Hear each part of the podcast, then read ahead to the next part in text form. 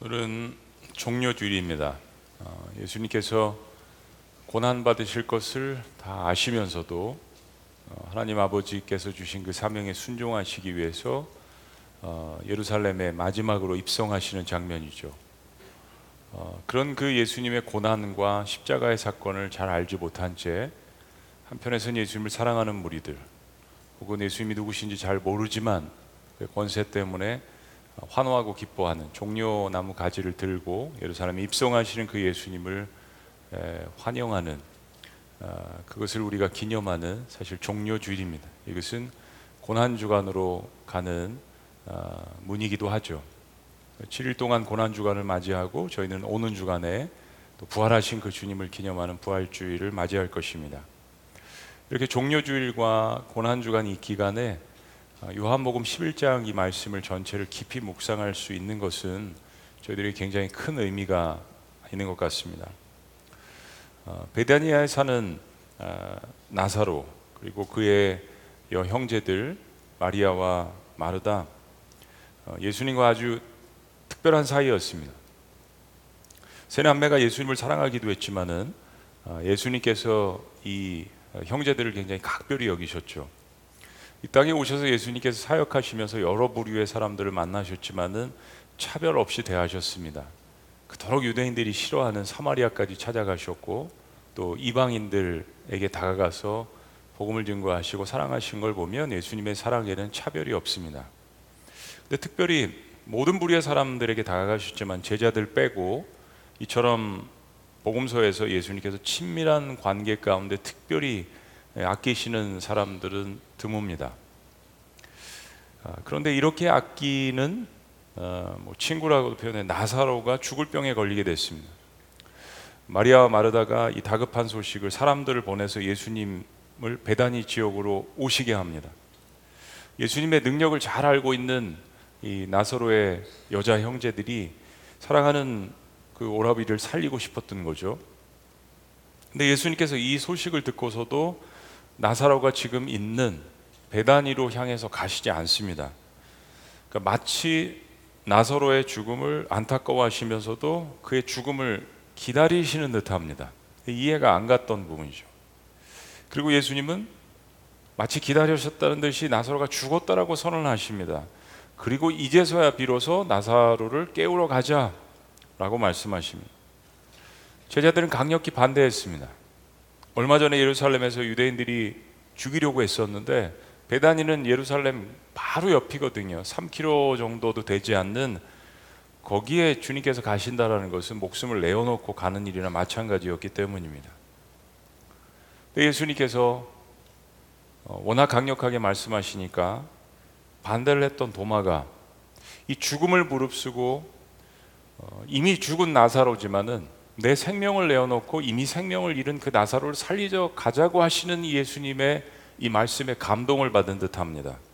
현실주의자인 도마가 다른 제자들도 아닌 어, 의심 많은 제자라는 별명을 갖고 있는 도마가 예수님의 말씀에 고백합니다. 우리도 주와 함께 죽으러 가자.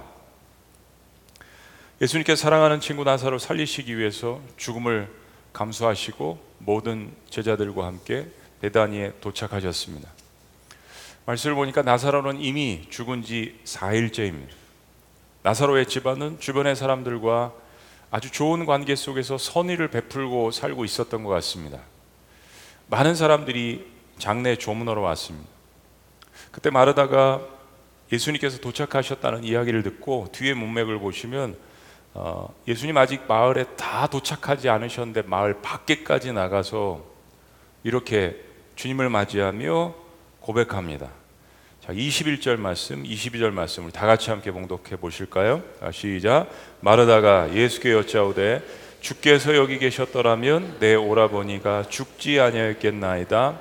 그러나 나는 이제라도 주께서 무엇이든지 하나님께 구하시는 것을 하나님이 주실 줄을 아나이다. 예수님께서 계셨다면 그분의 권능으로 내 사랑하는 오라비가 죽지 아니하였을 것입니다. 다시 살리실 수 있지 않았습니까? 라는 간절함과 또 후회가 묻어 있는 그런 고백입니다. 동시에 지금이라도 주님께서 내가 구하는 것은 들어주실 줄을 내가 믿는다라고 고백합니다. 대단한 마르다의 신앙 고백이죠. 그때 예수님께서 대답해 주십니다. 23절 아, 시작 예수께서 이르시되 내 오라비가 다시 살아나리라. 다시 살아나리라. 이 말씀에 대해서 마르다가 또 다른 신앙 고백을 합니다. 자, 24절 저와 여러분들의 신앙 고백이라고 생각하시고 다시 시작 마르다가 이르되 마지막 날 부활 때는 다시 살아날 줄을 내가 아나이다. 마르다는 정말 대단한 신앙을 가졌습니다. 자신의 오라비의 이 죽음의 슬픔 앞에서 마지막 때 죽은 이 오라비가 다시 부활할 것임을 당당하게 고백을 합니다. 지금 상중에 있어요. 슬픔 가운데 있습니다. 어려운 상황이죠. 그런데 자신의 신앙을 당당히 고백해요. 근데 사실 예수님께서 나사로를 살리겠다고 하신 것은 마지막 때가 아니라 지금 오늘이라고 하신 의미였습니다. 예수님께서 그런 부활의 기적에 대한 이유를 설명해 주십니다. 왜 이런 부활이라는 것이 우리의 삶에 실제하고 일어날 수 있는지 그 원인이 무엇인지 이야기하십니다. 기도, 기독교 역사상 가장 유명한 부활에 관한 말씀이 바로 이 마르다와의 대화 가운데 그리고 사랑하는 친구 나솔의 죽음 가운데 탄생했습니다. 25절과 26절 말씀이죠. 다 같이 함께 공독해 보십니다. 시작.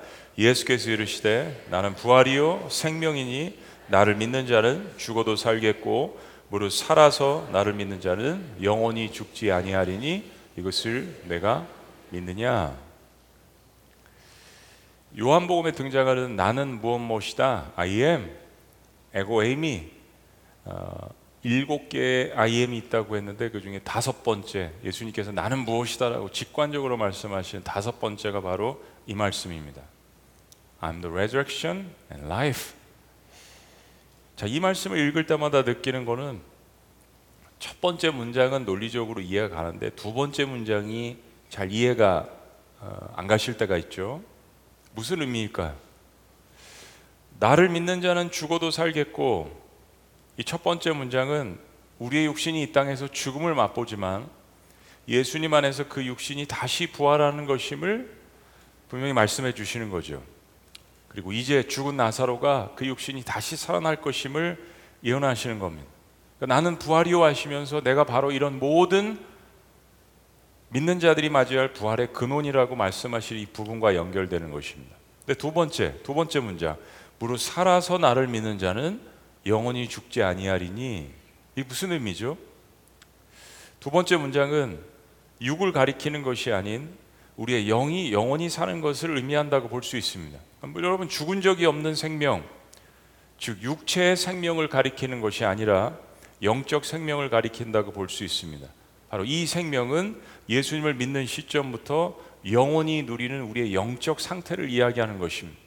죽었던 우리의 영적 상태가 예수님을 만나면서 다시 살아나는데 그것은 죽는 것이 아니라 영원하다라는 것이죠. 나는 생명이니라고 하신 부분과 영, 연관이 있는 것입니다.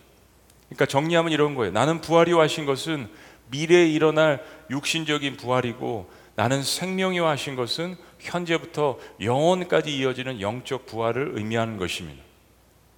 자, 그런데 사랑하는 여러분, 뭐 꼭 이렇게 논리적으로 이성적으로 이것을 구분하고 이해한다기보다 이거보다 더 중요한 이야기가 있습니다.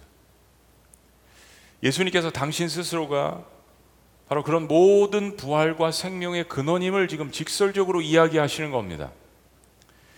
내가 바로 부활이고 내가 바로 생명이라는 이 말씀은 그분의 그분의 존재 자체가 아버지 하나님과 같은 천지를 창조하신 하나님, 천지를 주관하시는 하나님, 구원하시고 그리고 모든 것들을 심판하시고 판단하시는 신적인 존재임을 말씀해 주시는 겁니다.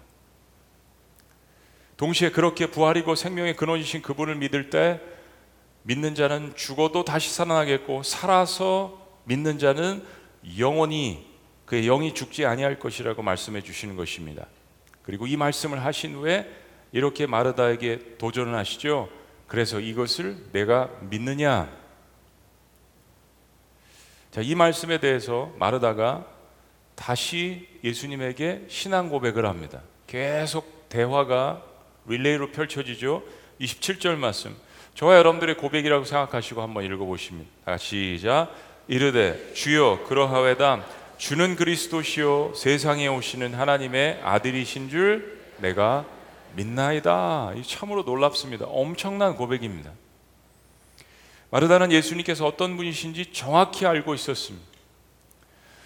예수님을 믿, 는 신앙을 갖고 지금 주변에 따라다니고 있는 사람들이 있다라고 하더라도 그들 가운데는 상당수가 단순히 예수님은 위대한 선지자 또 위대한 선지자 가운데서 탑 선지자 이 정도로 생각하는 사람들도 많았죠. 사실 무슬림들은 어, 수많은 선지자들 가운데 다섯 명 안에 들어가는 위대한 선지자로 예수님을 쳐줍니다. 그런데 예수님을 신적인 존재로 보지는 않죠. 예수님을 메시아로 바라봤던 사람들도 있습니다. 이는 메시아가 아니냐? 그런데 마르다는 예수님께서 그들이 기다리던 메시아일 뿐만이 아니라 정말 신적인 존재 하나님의 아들이시라는 것을 믿고 고백하고 있습니다. 사랑하는 여러분, 요한복음 11장을 단순히 죽은 나사로가 살아난 기적의 장이라고만 생각하시면 안 됩니다. 우리는 요한복음 11장 25절 26절 말씀을 잘 알고 있고 암송하고 있고 너무 가까운 말씀이에요. 그런데 이 놀라운 부족, 부활의 기적은 예수님과 사랑하는 한 가족의 친밀한 그 사랑의 이야기부터 출발했습니다. 그리고 사랑하는 사람의 죽음을 앞에 놓고 하나님과 인간 사이의 부활과 믿음에 대한 진지한 대화가 일어나고 있습니다. 이 말씀을 한번 깊이 처음부터 끝까지 묵상하시는 것이 중요합니다. 이건 무엇인가 예수님께서 목적을 가지시고 지금 의도하신 겁니다. 나사로의 죽음을 기다리신 이유가 있는 것입니다. 나사로의 가족들에게도 마찬가지고 이 대화를 듣고 있는 제자들에게도 마찬가지고 앞으로 죽은 지 4일이나 된 나사로가 무덤에서 살아난 엄청난 기적을 볼 조문을 놓은 모든 이웃들에게도 마찬가지입니다. 무엇보다도 죽음과 생명을 오가며 부활을 경험한 나사로에게는 더욱 그럴 것이죠. 그리고 마지막으로 2000년 후에 2023년 종료주의를 맞이하면서 이 이야기를 함께 듣고 묵상하고 있는 저와 여러분들에게도 인생이 무엇인지, 죽음이 무엇인지, 생명이 무엇인지, 부활이 무엇인지 이것이 우리에게 어떤 의미가 있는지를 묻고 계시는 것입니다. 정말 내가 정령 이것을 믿느냐 하고 물어보시는 겁니다. 자신의 신앙 고백을 한 마르다가 이제 자신의 자매 마리아가 생각났습니다. 마리아도 역시 예수님을 너무 사랑했거든요. 마르다가 자기 동 자기 동네로 들어가서 자기 집으로 들어가서 동생 마리아를 조용히 불러냅니다. 마르다처럼 깊은 슬픔에 잠겨 있었던 마리아가 예수님을 보자마자 무릎을 꿇고 엎드려서 흐느끼며 예수님께 나와서 동일한 고백을 합니다. 32절 말씀. 자, 저와 여러분들의 고백이라고 생각하시고요. 다시 한번 시작. 마리아가 예수 계신 곳에 가서 배웠고 그 발 아래 엎드려 이르되 주께서 여기 계셨더라면 내 오라버니가 죽지 아니하였겠나이다 하리라. 이 자매들이 얼마나 예수님을 아, 오라비를 사랑했으면 이런 말을 했을까요? 더군다나 이 가족들은 정말 어떤 제자들보다도 더 신실한 신앙으로 예수님을 하나님의 아들로 믿고 따르는 그런 사람들이었다는 것을 이 말씀 가운데 알고 있습니다. 그들은 사랑하는 오라비 나사로를 이미 보냈습니다. 근데 그 상황 가운데서도 예수님 존재 자체에 대한 의심이나 신앙에 대한 변함이 없습니다. 이걸 우리가 본문 말씀 가운데서 볼 수 있죠. 마르다나 마리아는 사랑하는 사람의 뜻하지 않는 죽음 앞에서도 여전히 그들의 신앙이 흔들리지 않고 오히려 예수님과의 이 대화 가운데 지금 죽었던 오라비가 돌아오지도 않았는데 자신들의 신앙과 믿음과 부활에 대한 것을 분명하게 고백하고 있습니다. 그들의 위기 상황에서 여러분 우리가 믿고 있는 신앙은 사실은 좋을 때 일어나지 않습니다. 우리의 위기 상황에서 우리의 신앙이 고백되는 것입니다. 우리의 고난의 상황에서 우리가 믿고 있는 신앙이 실제적으로 나타나게 되어 있는 것이며 동시에 그들은 마지막 때에 자신의 오라비가 분명히 살아날 것을 믿고 있었습니다. 자, 마르다도 신앙 고백했고 마리아도 신앙 고백했습니다. 할 이야기 다 했어요. 이제 누구의 차례입니까? 예수님의 차례죠. 예수님께서 여기 오신 목적을 이루실 차례입니다. 그럼 이제 예수님께서 나사로가 안치해 있는 무덤에 가셔서 그가 오신 그 목적대로 그를 살리시면 될 일 아닙니까? 그런데 아닙니다. 여느 때처럼 그냥 한 말씀만 하셔도 되고 바로 기적을 일으켜 보여주셔도 될 텐데 이번에는 다르십니다. 오늘 예수님께서 죽은 자의 부활에 대해서 본보기를 보여주시기 전에 분명히 예수님께서 저와 여러분들에게 그리고 그 시대를 살아갔던 모든 사람들에게 제자들에게 분명히 짚고 넘어가실 일이 있습니다. 마리아가 예수님 발 앞에 엎드려 예수님께서 오셨으면 우리 오라비가 죽지 아니었을 것입니다라고 슬피 울기 시작할 때 그와 함께 온 동네 이웃들이 같이 울기 시작합니다. 바로 그때 예수님께서 자신의 감정을 표출하시기 시작합니다. 자, 33절. 다 같이 시작. 예수께서 그가 우는 것과 또 함께 온 유대인들이 우는 것을 보시고 심령의 비통이 여기시고 불쌍히 여기사 예수님은 나사로의 유가족들 그리고 이웃들 그들이 술, 슬퍼하고 애통해하는 것을 보시고 마음의 통분이 여기셨습니다. 비통이 여기셨습니다. 그리고 불쌍히 여기시고 연민의 마음을 가지셨습니다. 그리고 나사로가 안치되어 있는 무덤의 위치를 물어보십니다. 모르실 리가 없죠, 사실. 이미 나사로가 어, 어떤 상태에 있었는지 그의 죽음도 전해주지 않았지만 주님께서는 다 알고 계시고 보고 계셨습니다. 나사로의 과거, 현재, 미래 다 아십니다. 모르실 리 없지만 일부러 물어보십니다. 34절 이르시되 그를 어디 두었느냐?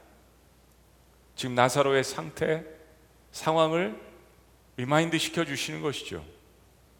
이르되 주여 와서 보옵소서 무슨 이야기입니까? 죽어 있다라는 거죠. 시신으로 무덤에 안치되어 있다는 이야기입니다. 그리고 예수님께서 다시 눈물을 흘리십니다. 35절 예수께서 눈물을 흘리시더라. 여러분 이게 이상한 겁니다. 지금 예수님께서는 모든 것을 다 아시고 예수님의 계획은 곧 나사로를 살리시는 거잖아요.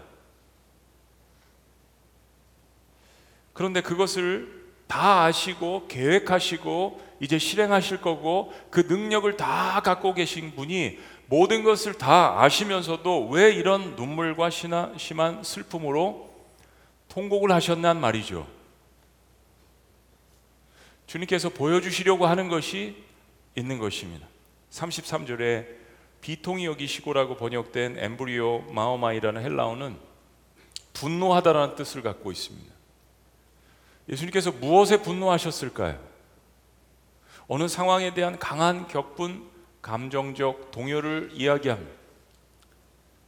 33절에 그 다음에 눈물을 흘리시다라고 표현된 이 타라소라는 이 단어는 어떤 소요나 분란이 일어날 때 억누르기 힘든 괴로운 감정을 이야기합니다. 겟세만의 동산에서 예수님께서 내 마음이 괴롭다. I am troubled. 그 표현과 같은 뜻입니다. 근데 이어지는 35절에 무덤이 어딨냐고 물으신 예수님께서 또 눈물을 흘리시는데 여기에 사용된 에다크레스연이라는 이 단어는 그냥 눈물을 흘리시는 게 아니라 눈가에 눈물이 촉촉한 그런 표현이 아니라 슬픔 때문에 눈물이 마구 솟구쳐서 뚝뚝 떨어지는 것을 의미하는 단어입니다. 사랑하는 여러분, 왜 예수님께서 잠시 후에, maybe 30분 후에, 1시간 후에 나사로를 살릴 것이면서도 적어도 성경에만 표현된 대로 무려 세 번이나 비통이 여기시고 괴로워하시고 눈물까지 뚝뚝 흘리셨을까요? 이게 필요했을까요? 곧 살리실 거잖아요. 그런 권능을 가지셨잖아요. 이거 주님께서 계획하신 거잖아요. 왜 주님께서 이 눈물을 보이셨을까요? 오늘 말씀의 문맥과 이제 앞으로 고난받고 십자가에 달리실 예수님의 구원 사역 전체 그림을 생각한다면 우리는 몇 가지를 어렵지 않게 추론해 볼 수 있습니다. 예수님의 눈물과 비통함의 의미는 어떤 것일까요? 첫째는 주님은 죄로 말미암은 인간의 생로병사의 결과에 대해서 비통해 하셨습니다. 하나님이요. 죄의 결과는 사망. 이거 주님이 다 아시죠? 로마서 말씀에서 설명합니다. 죄의 삭스 사망이라고. 그런데 사랑하는 사람의 죽음 앞에 그 사실을 비통히 여겼습니다.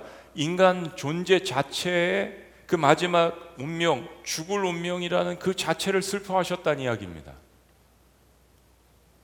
두 번째 예수님의 눈물과 비통함의 의미는 어떤 것일까요? 주님은 사탄의 권세, 죄의 권세에 대해서 분노하셨습니다. 비록 인간의 죄가 사망을 가져오지만 그 책임은 내 인생을 사는 나에게 있지만 그 죄를 조장하는 어둠의 세력, 사탄의 세력에게도 주님께서 분노하셨다는 겁니다. 세 번째 주님의 눈물의 의미는 무엇일까요? 사랑하는 사람의 죽음을 괴로운 마음으로 안타깝게 여기셨다는 겁니다. 나사로의 죽음 자체 그리고 그 죽음에 이르기까지 그가 경험한 질병 그리고 질병으로 인한 그가 경험한 고통 죽음을 맞이하는 나사로에 대해서 불쌍히 여기시는 그 마음을 가지셨다는 이야기입니다. 내 사랑하는 친구 나사로를 살리러 가자. 그 모든 것을 아신 주님이시지만 그가 경험한 그 고난을 주님께서 같이 느끼시며 슬퍼하셨다는 이야기죠. 마지막 네 번째는 나사로를 잃은 유가족에 대한 슬픔을 보시며 깊이 우셨다는 겁니다. 나사로의 형제 마르야, 마르다, 그리고 그 가족들을 사랑하는 모든 사람들의 슬픔을 보시고 가슴 깊이 우셨습니다. 사랑하는 여러분, 우리가 하나님 앞에 기도하면서 우리가 간구할 것들이 많이 있습니다. 종종 우리가 하나님 앞에 간절한 기도의 제목을 갖고 나갈 때가 있죠. 그런데 우리는 그 이전에 내가 무엇을 하나님 앞에 간구하기 이전에 내가 어떤 대상에게 이 기도의 제목을 갖고 나아가는지 질문해 볼 필요가 있습니다. 때로 그거 잊을 때가 있어요. 내가 어떤 대상 앞에서 지금 예배하고 있는가를 잊어버릴 때가 있습니다. 내가 예배하고 내가 기도하는 그 대상, 그 주님은 어떤 분이시지? 라는 것을 깊이 묵상해 볼 필요가 있다는 것입니다. 내가 어떤 하나님의 아들을 내 삶의 주인으로 삼고 있는지 고민해 볼 필요가 있다는 것입니다. 특히 어떤 때냐 하면 내 신앙이 기쁨과 감격을 잃어버리고 매너리즘에 빠질 때입니다. 벚꽃이 참 아름답습니다. 개나리, 진달래 다 죽은 것 같았는데 봄만 오면 따뜻한 기운을 통해서 죽은 나무에서 새싹이 피어나는 모습들을 봅니다. 우리 사실 매년 보는 거지만 그 아름다운 꽃들, 새싹들을 보면 우리 마음에 소망을 갖고 기뻐합니다. 그런데 부활절은요, 고난주간은요, 성탄절은요, 세상의 자연 만물도 한 번씩 돌아오는 거 언제 또 한 번 볼 수 있을까? 우리가 기뻐하고 즐거워하고 소망을 갖는데 썩을 소망이 아니라 영원한 소망을 주시는 그 주님을 바라보는 그 예배, 그 고난 주간, 그 사순절, 그 부활절 나는 어떤 주님을 만나고 있습니다. 동시에 반대로 깊은 슬픔과 고난 가운데 있을 때도 마찬가지입니다. 아무도 나의 아픔과 상처와 시련에 대해서 울어주지 않을 때 누가 나를 위해서 울어줄 수 있단 말인가? 라는 생각을 가지고 기도에 임하는 것, 다른 결과를 가져옵니다. 또 한 가지, 깊은 죄의 한복판에 빠져서 허우적대고 있지만 도대체 어떻게 빠져나가야 할지 모를 때, 회개라는 것은 도대체 어떻게 하는지, 용서라는 것은 어떻게 구하고 어떻게 받는지 도대체 모를 때 과연 나는 어디에다 손을 내밀어야 하는가? 인간 관계에서 해결할 수 없는 이런 문제들이 숱하게 있을 때 나만 아는 나의 모습, 죄 가운데 허우적대는 이런 모습들 내가 어디에다 손을 내밀어야 하는가? 저는 오늘 이 모든 것에 대한 해답을 죽은 나사로를 위해서 비통히 여기시고 괴로워하시고 눈물을 흘리시는 예수님께 찾으시라고 강력하게 권고드리고 싶습니다. 나사를 위해서 오신 그분은 하나님의 아들이십니다. 내가 부활이요 생명이라고 당당하게 선포하신 메시아 하나님의 아들이 그가 살리실 것을 아심에도 불구하고 이런 슬픔과 이런 아픔을 보시고 고통을 보시고 우셨다는 것입니다. 그분은 나의 연약한 모습, 죄성과 죄의 권세에 놓여 있는 모습, 그리고 앞으로 반드시 죽음이라는 피할 수 없는 운명을 대면할 때 무기력한 모습, 그 모든 것을 보시고 나를 위해서 통곡하며 울어주시는 분이라는 사실입니다. 이 사실을 깨달을 때에만 요한복음 11장에 기록된 나는 부활이요 생명이라는 이 주님의 말씀이 나의 삶 가운데 능력으로 다가오게 되는 것입니다. 말씀 한 말씀만 가지고도 엄청난 기적을 모든 기적을 다 일으키실 수 있는 분이 왜 굳이 사랑하는 나사로를 살리실 것을 아시면서도 그를 위해서 통곡하셨는지 그를 위해서 울어 주셨는지 그 의미를 알 때만 나는 부활이요 생명이라고 말씀하신 그분을 사랑할 수 있게 되는 것입니다. 사랑하는 여러분, 오늘 이 말씀을 마치면서 세 가지를 이번 고난 주간에 묵상하셨으면 좋겠습니다. 그 첫째는 예수님께서 하나님의 존재이신 그분께서 나를 위해서 통곡하시는 것을 들어본 적이 있는가 하는 것입니다. 다른 사람을 위해서 통곡하시는 것이 아니라 그 주님이 내가 예배하는 그 예수님이 나를 위해서 통곡하신 것을 들어본 적이 있으십니까? 나서를 위해서 사랑의 눈물과 비통함의 눈물을 흘리신 그분이 나를 위해서 그렇게 울어 주신다라고 그래서 나사로를 택하신 것입니다. 내가 나사로를 위해서 울듯이 그의 고통과 그의 어려움과 그의 죽음을 위해서 내가 울어 주듯이 나도 너를 위해서 울 것이라는 그 메시지가 담겨져 있는 것입니다.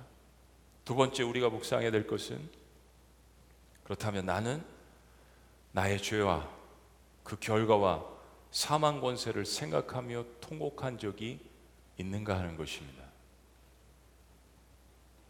예수님 외에 아무도 나를 위해서 울어주지 않는다면 내가 나를 위해서 울어야 하지 않겠습니까? 나를 위해서 기도해 주는 사람들도 있을 터이지만 정말 나의 근본적인 문제, 나만 하고 있는 문제들, 주님이 나를 위해서 울어주시는데 나도 나를 위해서 울어야 될 것 아닙니까? 이게 내 생명이고 내 삶인데 나도 나를 위해서 울어줘야 할 것이 아니겠습니까? 사랑하는 여러분, 그리스도인들은 여기서만 끝나지 않습니다. 주님께서 하나님의 아들이신 주님께서 나를 위해서 울어주신 것을 기억하며 나도 나를 위해서 울 줄 아는 그리스도인은 이제 세상에 눈을 뜨게 됩니다. 세상의 욕심에 눈을 뜨게 되는 것이 아니라 세상의 절망에 대해서 울어주게 되는 거죠. 누군가를 위해서 사랑하는 마음으로 통곡한 적이 있는가 하는 것입니다. 주님 안에서 나를 위해 울어본 적이 있는 사람은 다른 사람을 위해서도 같은 마음으로 울어줄 수 있는 것입니다. 얼마나 놀랍습니까? 지존이신 하나님, 올마이리가 전능하신 하나님, 무소부지하신 하나님, 천지를 창조하신 하나님께서 나는 부활이요 생명이라고 당당하게 말씀하셨지만 그러나 뒤돌아서 인간이 겪고 있는 아픔과 슬픔과 고난과 그가 맞이할 죽음의 고통을 보시면서 통곡하셨습니다. 여러분 그분이 나를 위해서도 울어주시지 않겠습니까? 나를 위해서도 십자가에서 그분의 피 한 방울을 떨어뜨려 주시지 않겠습니까? 근데 십자가의 사건은 끝났지만 여전히 하나님 아버지 그리고 아들 예수님 성령님은 우리를 위해서 그렇게 울어 주십니다. 사도 바울은 이것을 깨닫고 로마서에서 이렇게 고백합니다. 이와 같이 성령도 우리 연약함을 도우시나니 우리가 마땅히 기도할 바를 빌 바를 알지 못하나 우리 그럴 때가 있습니다. 영적으로 너무 괴롭고 육신적으로 너무 괴로운데 입술로 표현이 안 될 때가 있죠. 무엇을 기도해야 할지, 어떻게 기도해야 할지. 그러나 오직 성령이 말할 수 없는 탄식으로 우리를 위해서 친히 간구하시니라. 지금도 계속되는 우리를 위한 신의 기도, 하나님 아버지의 기도, 예수 그리스도의 기도, 성령 하나님의 기도가 우리를 위해서 있다라는 이 사실 가운데 여러분이 다시 한번 격려를 받으시기를 주의 이름으로 축원합니다. 말할 수 없는 탄식으로 표현된 이 헬라어는 동물의 울음소리를 표현하는 것입니다. 동물이 상처를 받고 상함을 당할 때 동물이 외치는 그 동물의 울음소리, 그 신음소리를 하나님께서 인간을 위해서 대신 울어 주신다는 말씀입니다. 여러분 경험해 보셨습니까? 나도 나를 위해서 울지 못할 때 십자가에서 달리신 그 하나님의 아들이 나를 위해서 울어 주신다라는 것. 하나님의 사랑에는 눈물과 통곡이 있다라는 것을 기억하셔야 합니다. 나는 부활이요 생명이라고 말씀하신 그분이 우리를 위해서 행하신 일입니다. 기도하시겠습니다.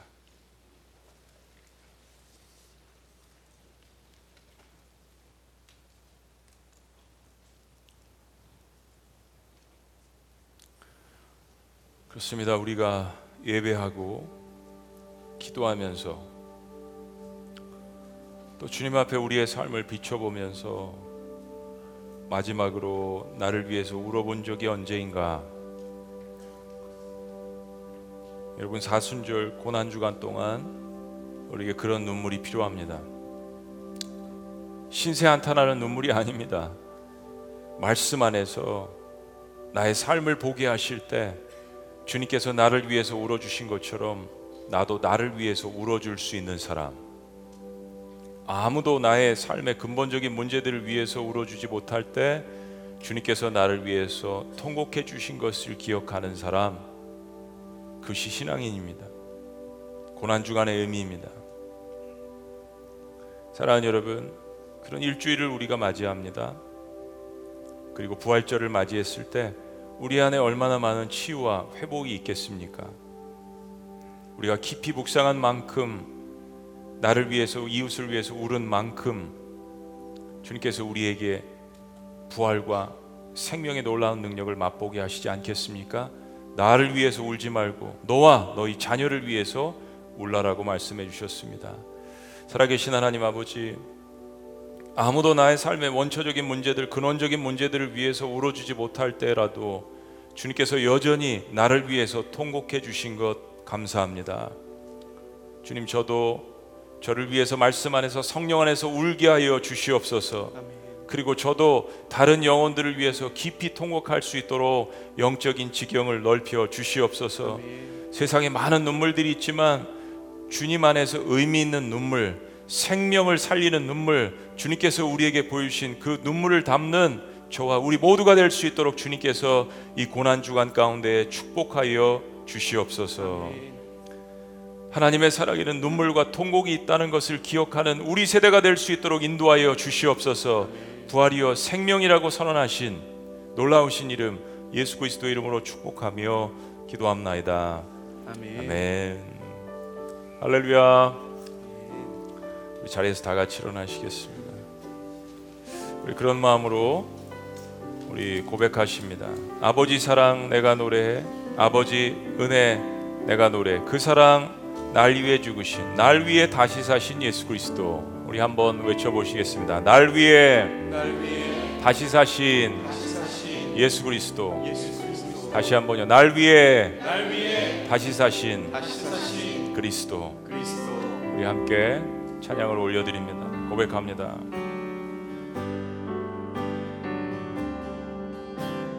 아버지 사랑 내가 노래해 아버지 은혜 내가 노래해 그 사랑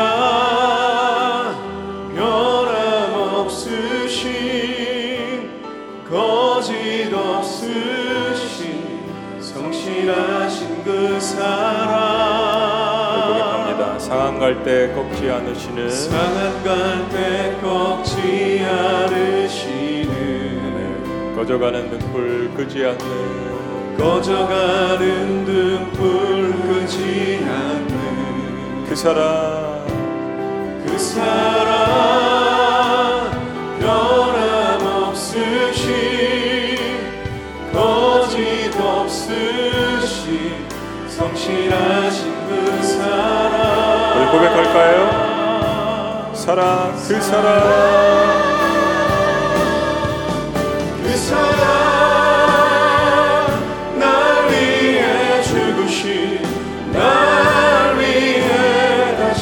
예수 그리스도. 다시 오실. 그 죽음도 죽음도.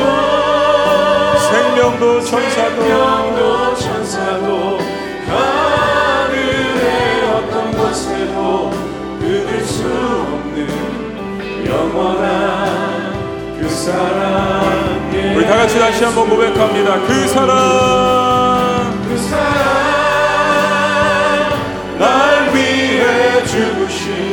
날 위해 다시 사신 예수 그리스도 다시 오실 다시 오실 그 사랑 죽음도 생명도 생명도 천사도 하늘의 어떤 곳에도 끊을 수 아멘. 영원한 그 사랑 우리 다 같이 오른손 들고 다시 한번 고백합니다.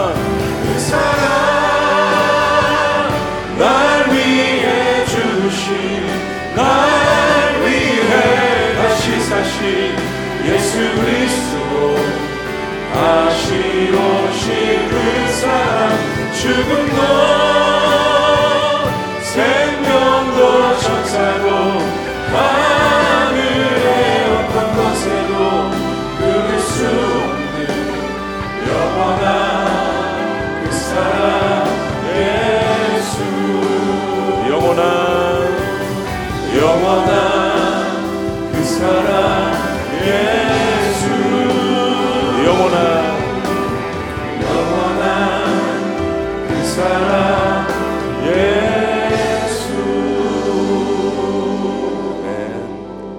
네. 들으셨던 손을 여러분 가슴에 대셨으면 좋겠습니다. 살아계신 하나님, 주님께서 예루살렘에 입성하시기 전에 죽음의 권세가 무엇인지, 그 실체가 무엇인지, 또 왜 그런 일이 우리의 삶 가운데 일어나게 되었는지, 그러나 그것을 치유하시는 부활의 놀라운 권능이 무엇인지 사랑하는 나사를 통하여서 보여주신 것 너무나도 감사합니다. 고난 주간을 저희들이 맞이하면서 주님 앞에 이 말씀을 묵상합니다. 나는 부활이요 생명이라고 말씀하신 그 주님의 놀라운 능력이 그분의 눈물과 함께 우리 모두의 삶 가운데 임할 수 있도록 역사하여 주시옵소서. 나를 위해서 통곡의 눈물을 흘리시며 불쌍히 여기시며 안타까워하시는 그 하나님의 아들이 나는 부활이요 생명이라고 말씀하신 그 의미를 깊숙이 묵상할 수 있도록 인도하여 주시옵소서. 주님 사랑하는 자들을 먼저 주님 품으로 보낸 그러한 우리의 형제 자매들이 있습니다.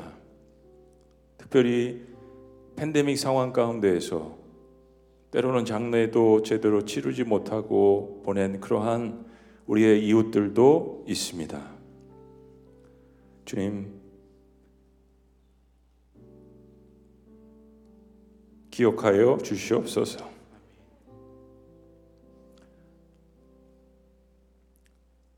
사랑하는 주님의 백성과 권속들에게 다시 한번 치유함과 회복, 그리고 구원에 대한 확신과 부활에 대한 소망으로 나아갈 수 있도록 축복하여 주시옵소서.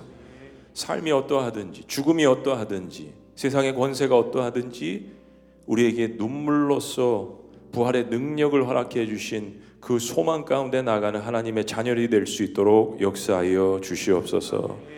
이제는 우리 주 예수 그리스도의 은혜와 하나님 아버지의 극진하신 사랑과 성령님의 감화교통 역사하심이 나는 부활이요 생명이라고 말씀하시며 우리를 위해서 여전히 통곡하시며 안타까워하시는 주님의 눈물의 의미를 깨닫고 나도 나를 위해서 울 줄 알며 다른 죽어가는 영혼들을 위해서 울기를 다짐하는 그리고 그 눈물의 의미를 통하여서 주님을 기념하며 복음을 증거하기를 원하는 주님의 모든 백성들의 위대한 고백과 삶과 사명 위에 지금부터 영원토록 함께 하실 것을 간절히 축원합나이다. 아멘.